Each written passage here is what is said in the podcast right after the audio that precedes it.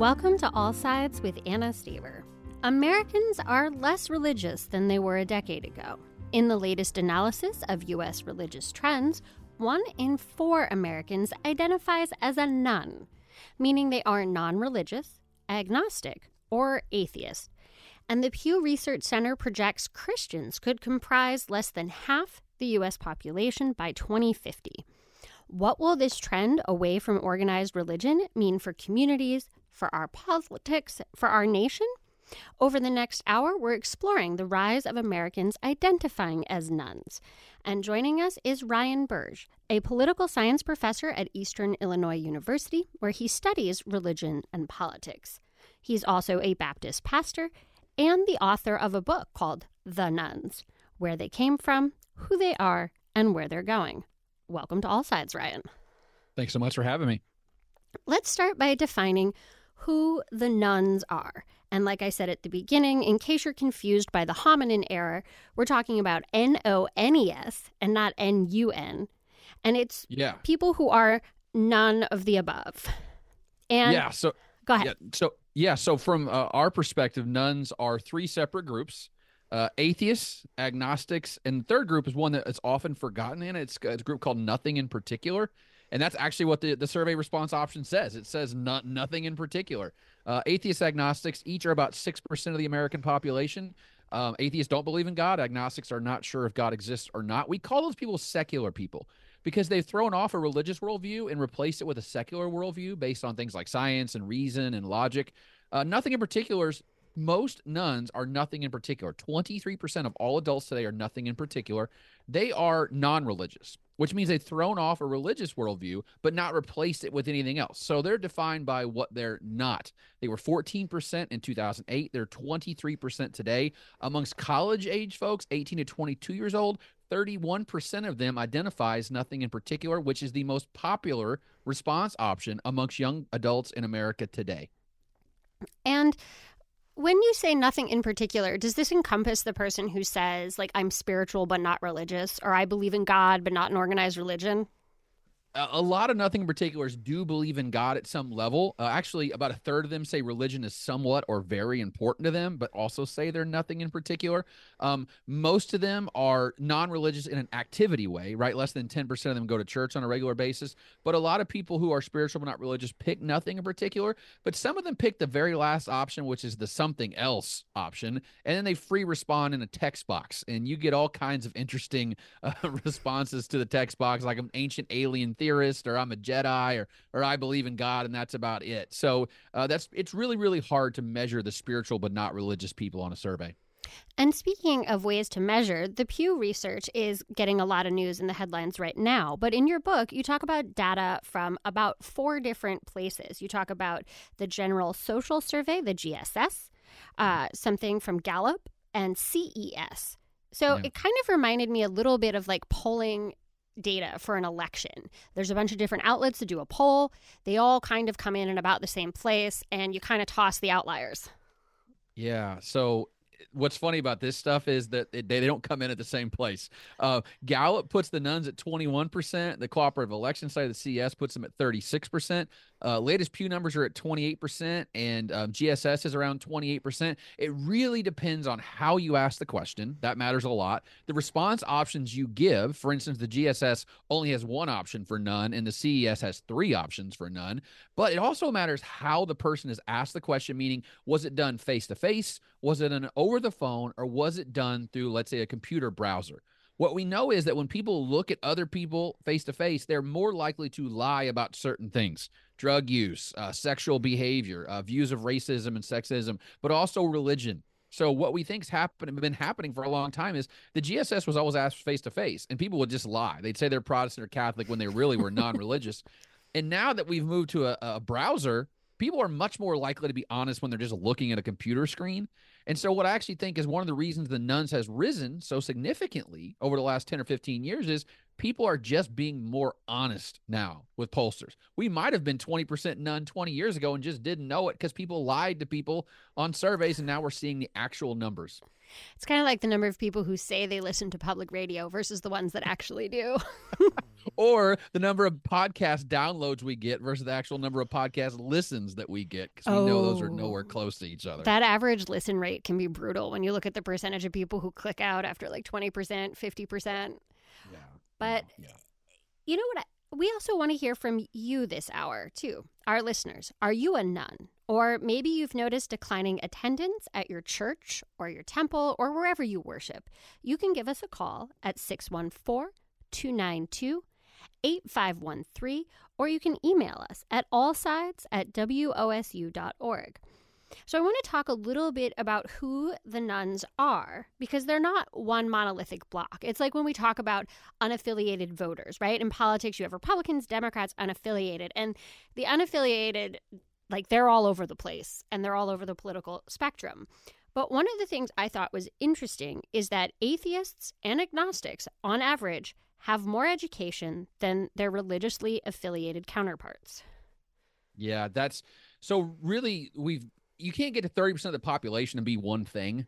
Um, it'd be silly to say like all Protestants are the same or all Catholics are the same. Obviously, they're different because you don't get to, you know, 50, 60 million people and not have some variation. Atheist agnostics have very high levels of income or uh, education and income. About 51% of atheists have a four year college degree. It's about 48% of agnostics. Um, amongst the general population is like a third, right? Yeah, it's it's thirty five percent. Yeah. Yes. Yeah. So thirty five percent is the baseline. Um, and a lot of Christian groups actually fall right around that baseline, around thirty five percent, uh, like Catholics and, in white evangelicals. But nothing in particulars. Only twenty five percent of nothing in particulars have a four year college Oh, that's degree. really weird. Yeah, so it's really odd that we've been throwing all these three types of nones together into one group for a long time because they're just an education wise. So one third of nothing in particulars have a high school diploma or less and make $50,000 a year or less in household income. One third. It's the highest of any group. Amongst atheists, that percentage is only 12%. So, on, from a socioeconomic perspective, these two groups are com- cannot be any different, and it's it's bizarre that we've been mashing them together in social science for so long. And I'm, I have a, a grant project I'm working on right now is a new typology of the nones, and hopefully in the future we start separating these groups out into different types of nones because we're doing them a disservice by putting atheists who tend to be highly educated, high income, with nothing in particular, just tend to be very low educated and low income. Atheists are the most politically active group in America today. 50% of them gave to a candidate or campaign in 2020. Amongst white evangelicals, it was 26%. Nothing in particular, it was less than 15%.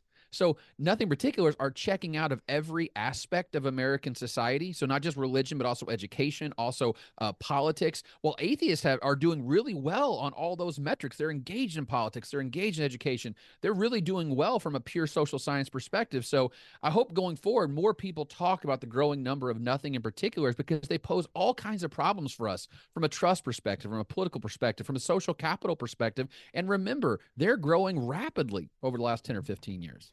Yeah, that was one of the things that I found really fascinating when I dove into the data is that there's much lower rates of civic engagement generally, not just political engagement, but like civic engagement among the nothing in particulars, whereas atheists and agnostics are very civically engaged. And so you're right, it does feel like the nothing in particulars are sort of checking out everywhere. And that's and the sad thing is there are atheists, tons of really well-funded atheist groups. The American Atheists are one. The uh, Foundation for, uh, for the Separation of Church and State is another one. Uh, there is no group for the nothing in particulars. There's no one advocating for them. There's no one organizing for them, and they are they might be one of the most important groups in America today, and they're overlooked, uh, unseen, forgotten. They're not part of the conversation. And I think a lot of the things that we've been struggling with, and I think COVID exacerbated a lot of these things. It hit the nothing in particulars than it hit these other groups because they were already isolated. They were already lonely. They're already struggling for a mental health perspective, and this has just made everything a lot worse. And atheists are doing doing fine. Nothing particulars are not doing fine. We have a call from Don in Cincinnati who actually, I think, wants to touch on this particular issue. Go ahead, Don. Yep, I was just going to say that uh, uh, it seems to me the more that the uh, churches and, and other kinds of places like that are being used as, as just social meeting places and not so much places of, of religious worship. Yeah, the nones aren't getting that third place, which we'll definitely talk about in our third segment, but they're not getting that social interaction from church.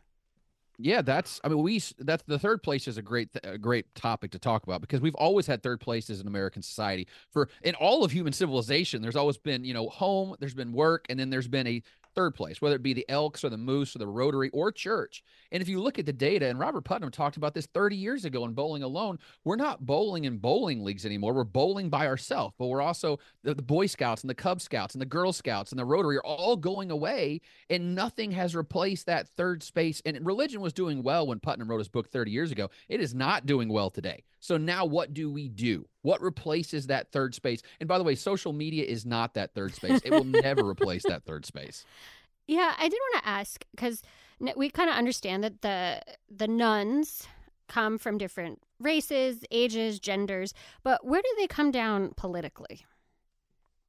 Well, it's it, it's hard to put a, a big broad statement on them. I will say atheist agnostics are Democrats by and large. About 80%, 85% of atheists voted for Biden in 2020, and about 79% of agnostics voted for Biden in 2020, uh, which is the highest percentage for both groups ever. They've been trending left, but they've gone even further left recently. Nothing in particular is our interesting group because they are left of center politically, but not like atheist agnostics. For instance, in 2016, only 55% of them voted for Hillary Clinton in the presidential election, but then in 2020, it jumped to nearly 70%.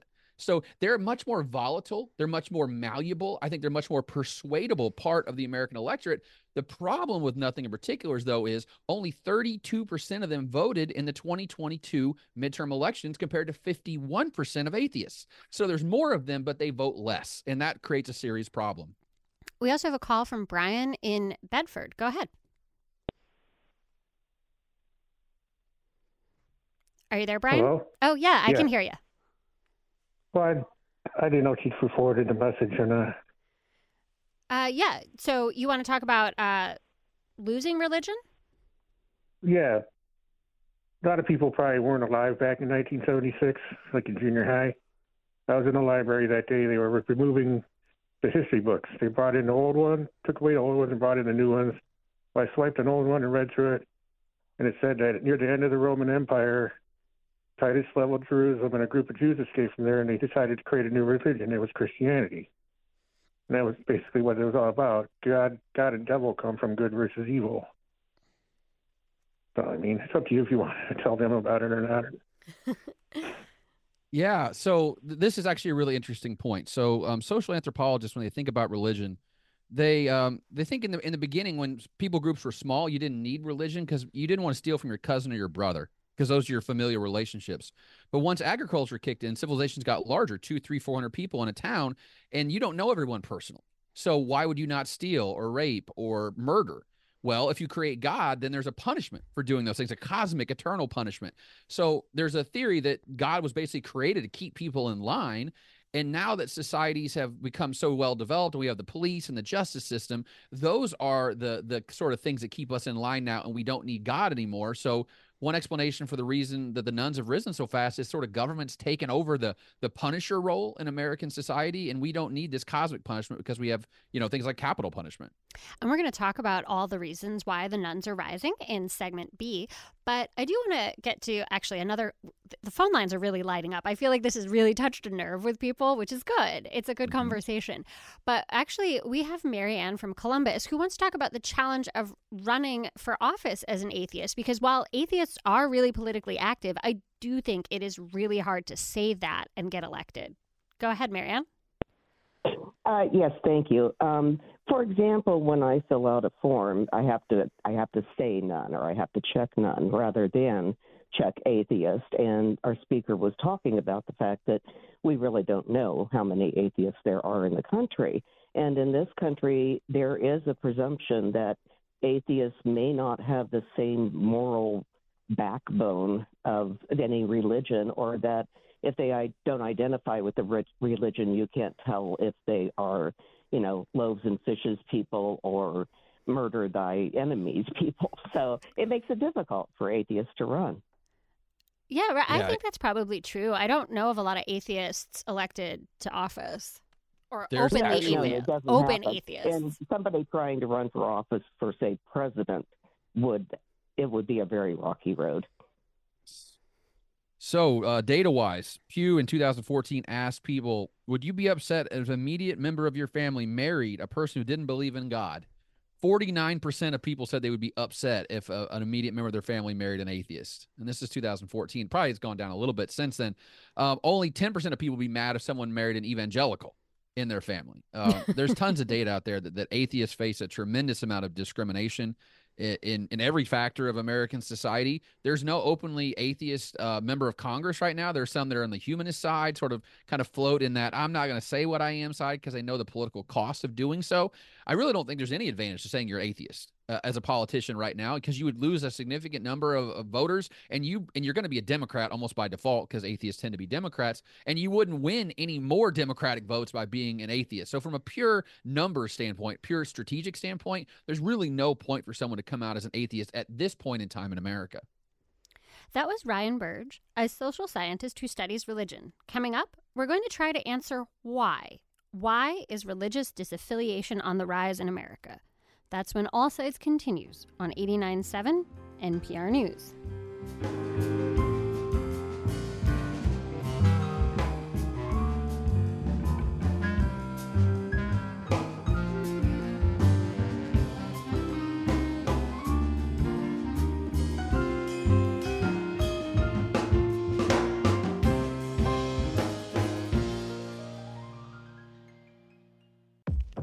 Black perspectives haven't always been centered in the telling of America's story. Now, we're taking center stage. Introducing NPR's Black Stories, Black Truths, a collection of Black led stories from NPR's podcasts. Search NPR Black Stories, Black Truths wherever you get your podcasts.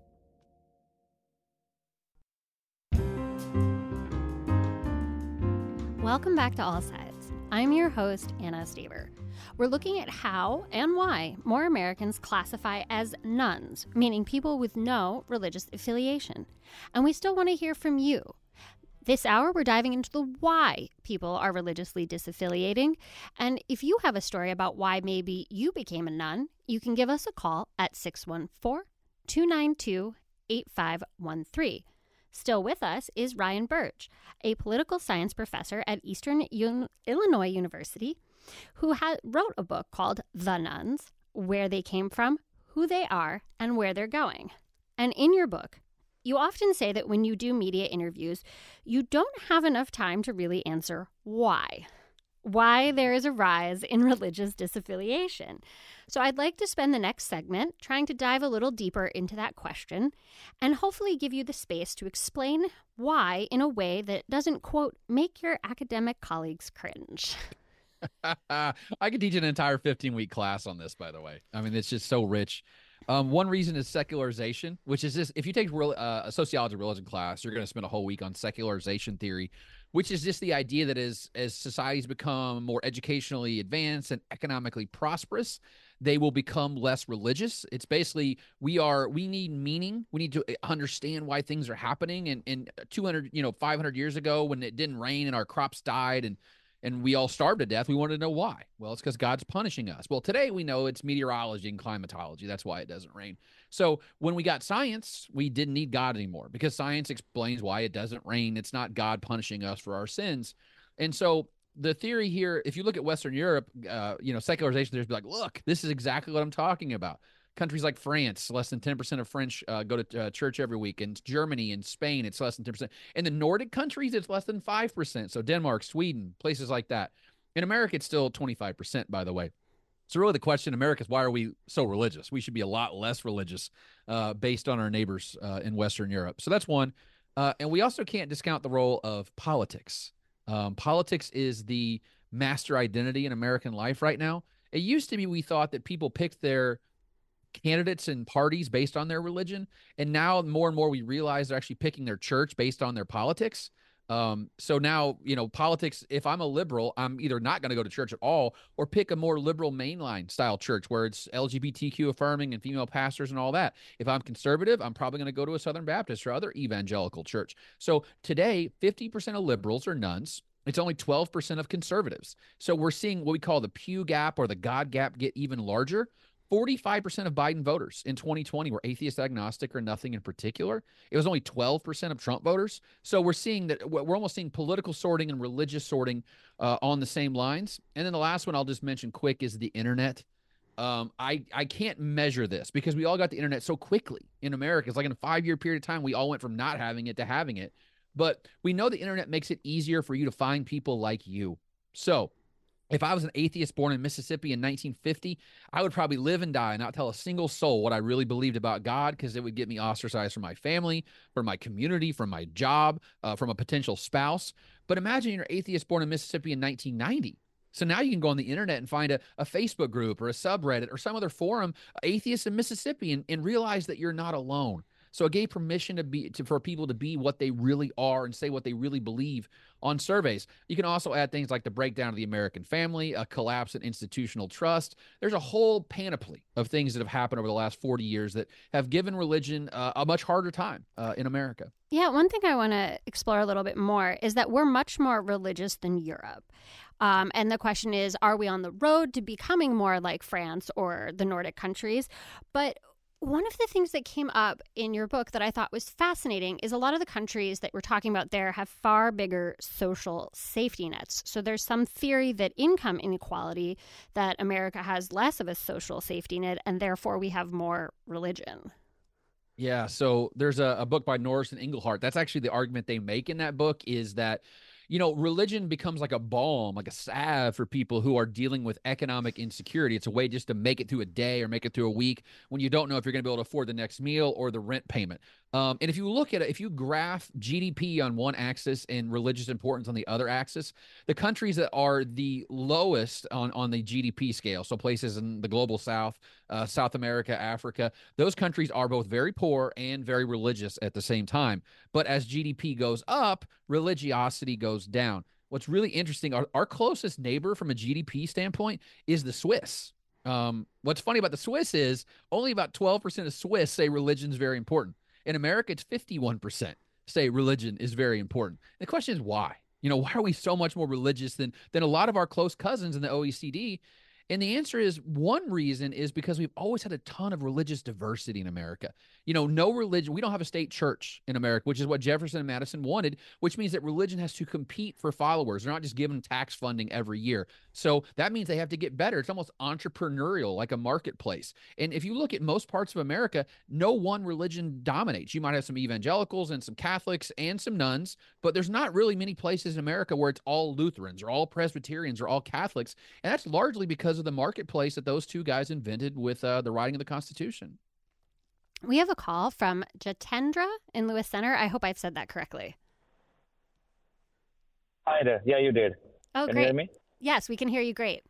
Yeah, th- thank you for taking my call. It's, it's a very interesting topic uh, for me. Uh, so I think religion and God are two separate concepts, right? Uh, the way I understand it, right? And we often uh, use them interchangeably, right? So you could be affiliated with no religion, right? Because you don't agree or align with with the thought process. Uh, doesn't mean you necessarily by default don't believe in God, but I feel like we use the same label, right? Atheist. Uh, if you're not affiliating with a religion, and I feel like religion is nothing but religion is a human created construct, right? Versus God is more abstract concept, right? Uh, so uh, just because you don't affiliate yourself with a religion doesn't mean you are a non-believer in God or a God hater or things like that, right? So I just wanted to share that comment and maybe get the experts' thoughts on that. Thank you. Thank you.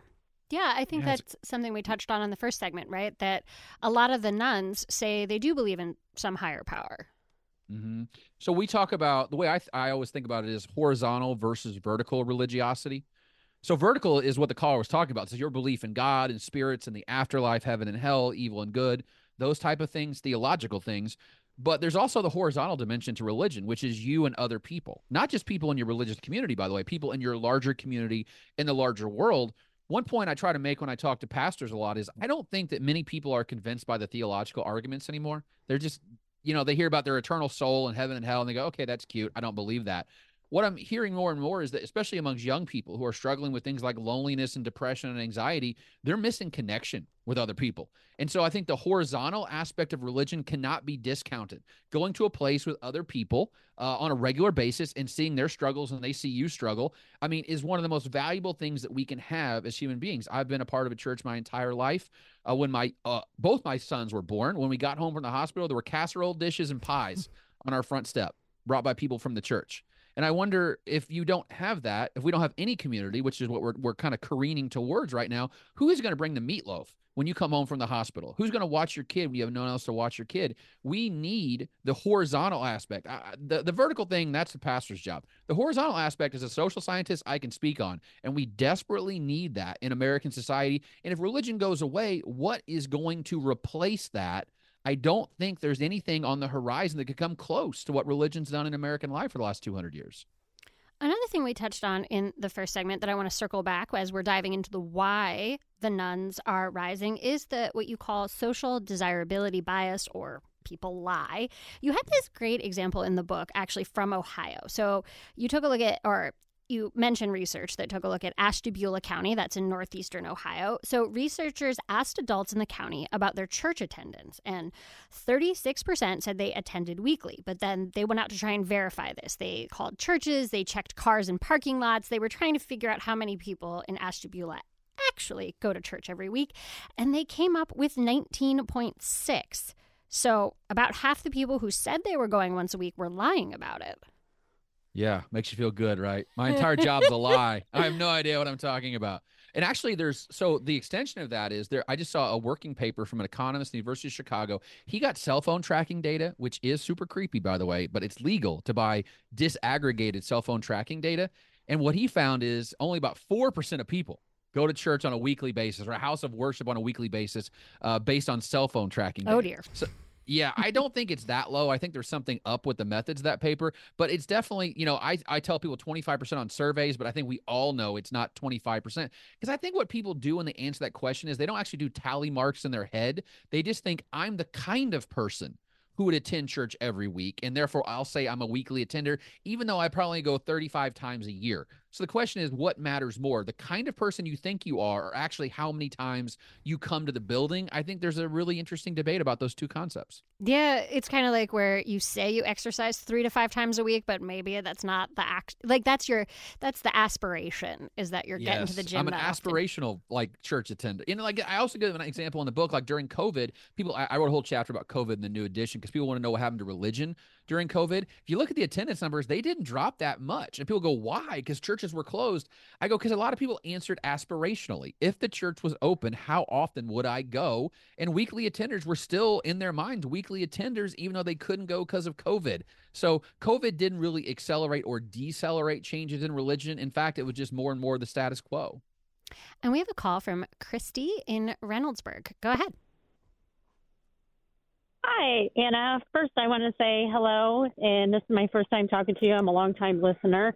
Um, second, I wanted to bring up that um, I kind of feel like people. I'm actually atheist, but I feel like people are leaning more towards what seems familiar to me as uh, Pascal's wager, um, where they're not really affiliated with any religion or anything, but they're affiliated where uh, they just believe in. I'm going to believe in a God to say I believe in a God. Just on the what if there is a God, I'm not going to fail. So that was basically my point. You want me to unpack Pascal's wager for the, for the listeners now? I love a good wonky explanation. Go right ahead. Okay, so Pascal's wager is the idea that if you don't believe in God and God exists, you die and go to hell, and that's really bad. Um, of all the outcomes, that's the outcome you want to avoid. But if you believe in God and God doesn't exist, you go into the dirt, and that's not terrible because you don't know you're in the dirt. But if God exists and you believe in Him and you die, you go to heaven, and that's really great. So the options are, you know, don't believe in God and go to hell, or believe in God and be worm dirt or go to heaven. And so in that scenario, being worm dirt and going to heaven is way better than going to hell. So you should believe in God because there's really no downside risk to believing in God. Yeah, and then that gets into the whole like acts versus faith, right? Like, can you believe in God and do nothing to act on it and still get to go to heaven? But that's a whole other religious conversation that we probably shouldn't get into. Yeah. Uh, but, you know, one of the other explanations that I found really fascinating that maybe gets to those none in particular versus atheists and agnostics was this trust in government idea. So in 1964, 70% of Americans trusted the government to do the right thing at least most of the time. That is not the case today. If you look even at like congressional approval ratings or presidential approval ratings. And so trust in institutions generally has just dropped. Mm-hmm. And that's to me, that might be the most caustic thing going on in American society right now. Institutional trust has collapsed in basically every aspect of Americans. So now, so not just government, banks, uh, unions, uh, the media, but also religion. You know, has been caught up in this larger sort of downward spiral of we don't trust anybody, but also interpersonal trust has gone down over time. Which is, can I trust another person to not like assault me on the street or not steal from me? Can I? For my my my whole thing is, can I leave my office door open when I go to give a lecture? and trust that no one will steal my stuff. That is interpersonal trust. That has collapsed over the last 50 years. And I think religion has been caught up in that larger sort of narrative about we can't trust institutions because they're all failing. And in the religious space, obviously, some of these wounds are self inflicted with the Catholic Church scandal, uh, also the Southern Baptist scandal, which has been happening. And we hear stories about preachers trying to buy new jets and living in mansions and things like that. But I think it really is caustic for for democracy as a whole because we have to believe that other people are generally trustworthy to get through a, a democratic process. We cynicism is ruling the day right now. There's there's a difference between being skeptical, which is saying I'm not sure, let me check into that, versus cynical, which is everyone's awful and they're all out for their own good. And I think cynicism has become the currency of this younger generation, especially. And I think it's really, really troublesome because what that means is I don't even, you can't run for office unless you want to get rich. You can't be a pastor unless you want to get rich. Everyone's trying to take advantage of me. And that's a terrible way to go through life. People are generally good. They want to help out, they want to help their community. Trust them to do those things because we can't move forward as communities unless we believe that to be true. I am 100% team glass half full. So I am with you on that. I know sometimes people like characterize it as Pollyanna ish, but like, yeah, I'd like to believe that I live in a world where people are mostly good. And the alter by the way, the alternative is is really scary, right? Which is like the purge. You got to yeah. have, you know, you you got to be on looking over your shoulder every moment of every day. And if you do that, you can't think about the higher things in life. You can't build, you know, build a business or build a community because you're always worried about someone taking it from you. We have to be optimistic. We have to at least believe that people aren't going to try to take everything from us at every moment. What I did find fascinating about the trust section of your book is that obviously trust in the Catholic Church has dropped since 2002 when we first started really hearing about these sex abuse scandals and they were terrible. And like public like opinion on how the church handled it like was not favorable. But interestingly the decline in the number of Catholics didn't plummet. Like they didn't see the biggest drop in people calling themselves Catholic. Yeah, that's probably one of those fascinating things that I, I'm still trying to parse out a little bit. But I will tell you so the number of Catholics in America today was around 25% for between 1972 and about 2010 or 15. The last couple years, it's dropped a little bit. So now it's around 21% based on uh, what survey you look at. So it's down three or 4% from, from what it's been historically. But here's really what's going on underneath. In the 1970s, half of Catholics went to mass every Sunday, and today it's less than 25% of Catholics oh. go to mass oh. every Sunday. So it's it's like uh, Catholicism is almost like a um, it's it's more than a religious identity. It's almost like a cultural identity. Like I'm Italian American or Irish American or I'm Hispanic American, and it's part of my familial tradition. So I'll say I'm Catholic on surveys, but I don't go to church and I have really nothing to do with the church anymore. I think with Protestants they don't do that as much. When they when they're when they don't stop going to church, you're not like a, a Baptist by heritage. You know, you sort of walk away from all those things. So I think it's really under the top number looks fine, but underneath it, man, there's a lot of really scary things going on for the Catholic Church in the United States. Yeah, you see, so I was raised Jewish. Uh, I'm sort of like I don't know. I'm Jewish in a cultural sense, I guess, at this stage of my life, which is the best way to put it. And that's probably one of those things, right? Where there's a culture, an ethnicity, there's kind of that like wraparound to it. So, whereas I don't consider myself to be religious, I don't attend synagogue every week, but that's still yeah. what I might call myself on a survey. Yeah, Judaism is tough because it's got the ethnicity piece, it's got the it's got the religious piece, and it's really really hard to like ask a Jewish person on a survey, "Are you a secular Jew or are you like actually religious?" Yeah, um, you know, it's it's just that's that's one of those most difficult things that we have to do, and also what makes it even harder is surveys are written to try to be as all encompassing as possible. For instance, I was writing a, a looking at survey data about Buddhists. Buddhists score very low on religious attendance because going to church, going to temple is not part of a typical Buddhist religious activity. So we write it for the Christian audience, knowing that other religious groups don't behave the same way. So surveys have to be sort of like one size fits all when we know in religion that one size definitely doesn't fit all. And if you want to join this conversation, either about why you've left religion or maybe what you're seeing in your own place of worship, you can give us a call at 614 292 8513. We're going to take a quick break. And when we come back, we're going to dive into how the pandemic changed church attendance and what pastors and ministers can do going forward.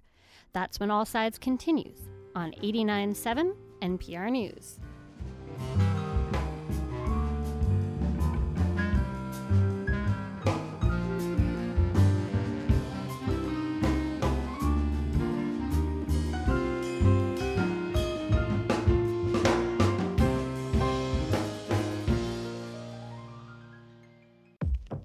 Black perspectives haven't always been centered in the telling of America's story.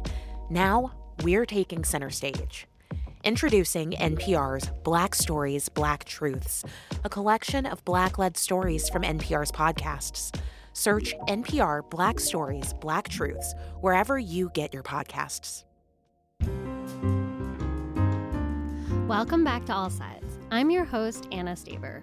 We're looking at how and why more Americans classify as nones, people who say they have no religious affiliation. Still with us is Ryan Burge, a Baptist pastor and political science professor at Eastern Illinois University. He's also the author of a great book, which I definitely recommend you go read. It's called The Nones Where They Came From, Who They Are, and Where They're Going. And in the updated version of the book, so if you get the, the re release version, there's a whole section on the COVID 19 pandemic and how it's impacted religious disaffiliation, or at the very least, weekly in person attendance. Yeah, not as much as people would guess, Anna. That's that's what's really the overarching conclusion from that chapter is that that the pandemic didn't the trend line downward in attendance just continued through the pandemic. And so I looked at a survey that actually happened every week during the most of the pandemic. And interesting enough, belief in God was exactly the same at the beginning as it was at the end. Uh, religious affiliation was exactly the same as it was in the end. So I don't think that COVID really changed a whole lot. From I know a lot of people are like, oh, this is going to be like a, a, a really important moment where people are going to come back to faith because they missed, you know, they makes them think about life existentially. That didn't happen. But I will say, here's what I think the long tail impact of COVID is going to be because I'm already seeing it in conversations I'm having, but also data that I'm looking at is pastors. Man, pastors really, really struggled during COVID and in the aftermath of COVID because most pastors, this is what most people don't understand, most pastors don't want to be political. They don't talk about abortion or gay marriage or any of these issues from the pulpit because it's just too divisive. It, it makes people mad. So they kind of take the middle way. But with COVID, you had to be political because you had to make things like do we have a mask policy? Are we going to distance? You had to make those decisions. If you made no decision, then you were a Republican. If you said we're going to mask and be, you know, spread out, then you're a Democrat. And pastors, no matter what they did in that scenario, were going to make a part of their congregation mad. And those long term resentments are what get pastors out of jobs. And being a pastor, I've said this many times. I think it's one of the worst jobs in America. The pay is not very good. The hours can be crazy. Um, you don't really have any any tangible, you know, outcomes of you know like people, you know, you don't you don't get widgets being a pastor. And I think we're seeing in the data that, that almost half of pastors have seriously considered lo- leaving the ministry in the prior 12 months. So I think that might be the big problem going forward is churches cannot find leaders to lead them because young people just don't want to get in this career. We have a call from Madeline in Columbus. Uh, go ahead, Madeline. I was going, I was hoping that the author might comment if he has looked into this whole 12 step business. And I'm a part of Al Anon, Alateen family groups. And one of the tenants is came to believe that a power greater than ourselves. And I didn't know if he had looked at that in his book at all. And I will um, love to take this offline. Mm-hmm. Yeah. So, um, what's really fascinating about religion is we think about it in three ways behavior, belief, and belonging. Okay. So, behavior is like, do you go to church? And, and about 40% of Americans say they never go to church now. Um, belonging is, are you a none? Atheist, agnostic, nothing in particular. About 30% of Americans say they're nones on surveys. But the last one is belief. And even today, even though we've seen all these people leave church and not go to church and, and become nones, only 10% of people say they have an atheist or agnostic belief about God. So 90% of people today still say they believe in God at some level. Here's what's fascinating. Even among people who never attend religious services, they're just as likely to say, I believe in God without any doubts, as they are to say, I don't believe in God at all. So the belief piece is still pervasive in American life. And obviously, it's a huge part of groups like AA and Al Anon uh, believing in a higher power because most Americans still very much do believe in a higher power. But here's the other thing about it that I think about AA a lot AA meets in churches across America. What happens when there aren't as many churches to meet in across America? Where's AA going to go? Um, these are the kind of practical questions I think we need to be thinking about a lot more when it comes to religion. For if you're non-religious and a church closes, mm, it might not affect you, but it might affect someone in your community. Someone's going to, you know, this is going to change American society when we see thousands of churches close down in the next 10 or 20 years, and we're not fully prepared for all the implications of those closures. Yeah, I read an article in the Dayton Daily News in preparing for this episode that had a quote from the Archdiocese of Cincinnati, which covers 19 counties in southwest Ohio. And he, they said that COVID exacerbated a long term trend in declining religious practice, and they had seen a decline in regular Sunday Mass attendance in their counties of 19% in 2021 from what it was pre pandemic. And, you know, last summer, the Diocese of Columbus announced plans to close 19 churches. Like Catholic churches across the state of Ohio, we've there's been various news articles are closing in pretty decent numbers. And that's there's actually a whole new uh, type of real estate agent that just deals with with church property that's been abandoned. How do you sell it? Who do you sell it to? What it's worth? To give you some some personal anecdote, our church we we are down to about 10 people now. We have a 16,000 square foot building, seats about 300 people, sits on eight acres of ground. We've been around for over, over 150 years now. We could not afford our building anymore, so we went to go sell it.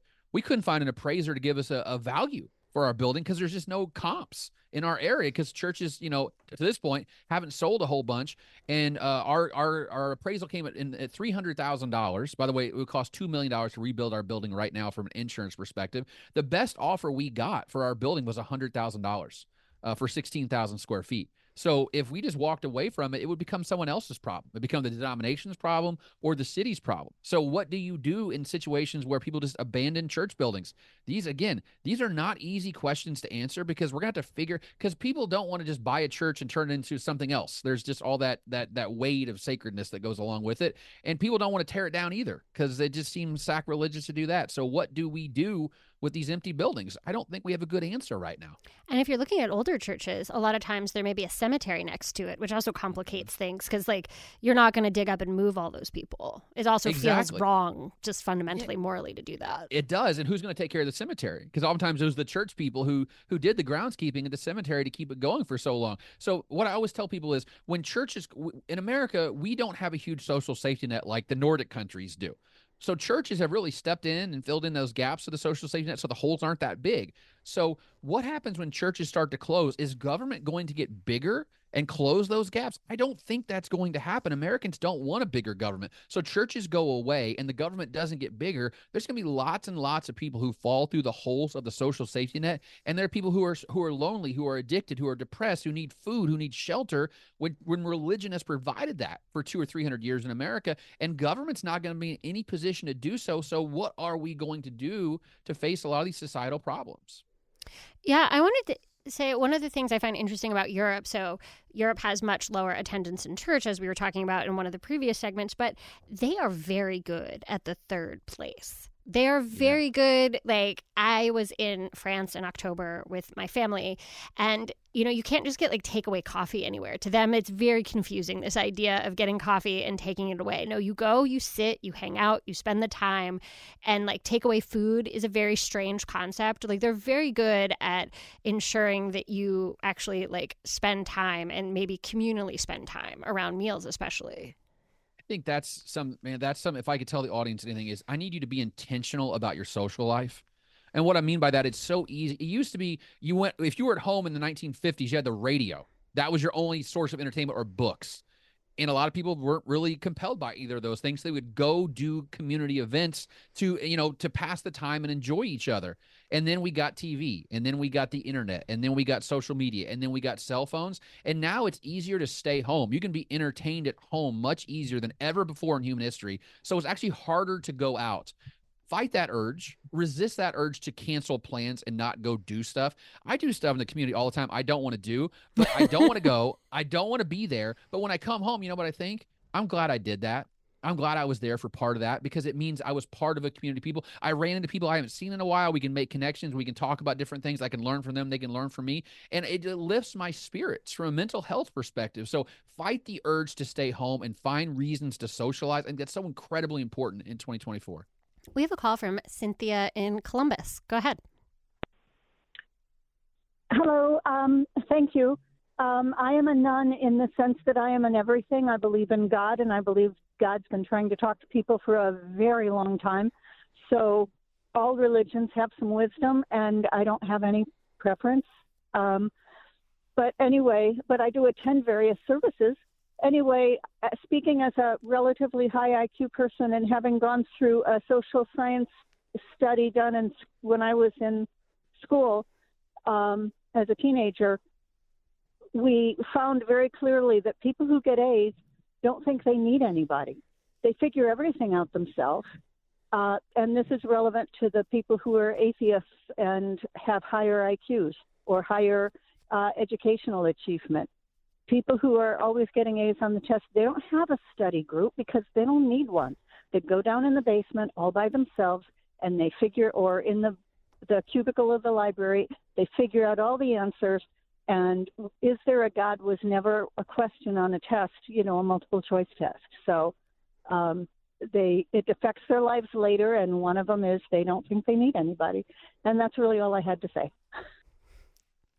Yeah, that's a great point. So the one thing that I know that religion does for me is make me realize the world is bigger than my own world. There are people who don't look like me, don't think like me, don't behave like me, don't vote like me you know, churches used to be this this tremendous melting pot, not racially. They've always been racially segregated, but economically, they've always been very, very diverse. So you've got people who are CEOs and people who are, you know, janitors sitting side by side in the pews. People who voted for the Democrats and people who voted for the Republicans sitting side by side. And what that does is makes you realize that the, the, the world is bigger than what you think it is, and people are struggling with things that you don't know they're struggling with. And I think that's one thing that religion has taught me is that I don't have it all figured out. And at some point in my life, I'm going to need your help. And at some point in your life, you're going to need my help and it's okay to do life together. It's okay to work in community to get through these these dark moments. And it's okay to share that darkness and that light with other people around you. So again, I wonder if you're not going to church, that's fine. Like theologically, well, you can believe whatever you want to believe about God, your religion's right or wrong, but who is going to be there in your darkest hour? Who is going to, you know, drive you home from the hospital when you need someone to drive you home? The answer increasingly is no one. And religion used to provide that. And I don't know what's going to replace that, but we need to be intentional about creating these networks to help replace those things that, that we're going to lose when religion goes away. I want to end the conversation by talking about projections for the future. So, in that Pew study, they actually did some modeling on where they think we might be going. And so, what I found really fascinating is by 2050, they think that 47% of the population will be Christian. It could be potentially as low as 39%, um, but they, they think the most likely one was about 47%, which will mean less than half the country identifies as Christian by 2050, which is just, I mean, it's fascinating that like from 1950 to 20 like over that 100 period that period of 100 years you would see it drop below 50% yeah. In, in 1972 90% of all people who took the gss were christians. 73% were white christians and 16% were non-white christians. Here's what's fascinating though. So now in the gss 64% of people are christians but that's only because white Christianity's dropped from 73% to 47%. The share of Americans who are non white Christians is exactly the same today as it was 50 years ago. Oh, wow. The, yeah, so it's the white Christianity piece that's really fading in American life. Non white Christians are exactly the same share, but I think it brings up a really interesting point about what the future looks like. We've always been just from a numerical perspective, a Christian country. There's been more Christians than any other group. So how do we respond in a world where we're much more pluralistic, where where Christians do not always dominate the school board and the in the city council meeting and all those things? How do we navigate issues about things like religious freedom when Christianity is in the minority? Christians are not used to that. And I think what you're seeing right now with a lot of the backlash with Christian nationalism and all these other things that are happening on the right is they know that their time in the sun is sort of fading they want to go back to the Leave It to Beaver times when it was white Christianity dominating America, but the future does not look like that. And they're mad about that. I mean, no one wants to lose power. I think that's just the human nature. But how do you, you know, how do you decline gracefully? And how do you give over power to other people in, in, a, in a meaningful way that is the question that's really going to plague us over the next 30 or 40 years as society becomes less white and less Christian. How do we become more pluralistic, more demo, little d democratic, and more willing to compromise when it seems like every one of those things has become less pervasive now? We're going to need it more and more in the future. Yeah, I think sometimes, and I don't want to trample too far into politics, but I think sometimes that's at the heart of the like make America great, make America great again slogan. There's this idea that somehow like we were better before and we can get back to that way, but I think some of that is tied up in faith and religion.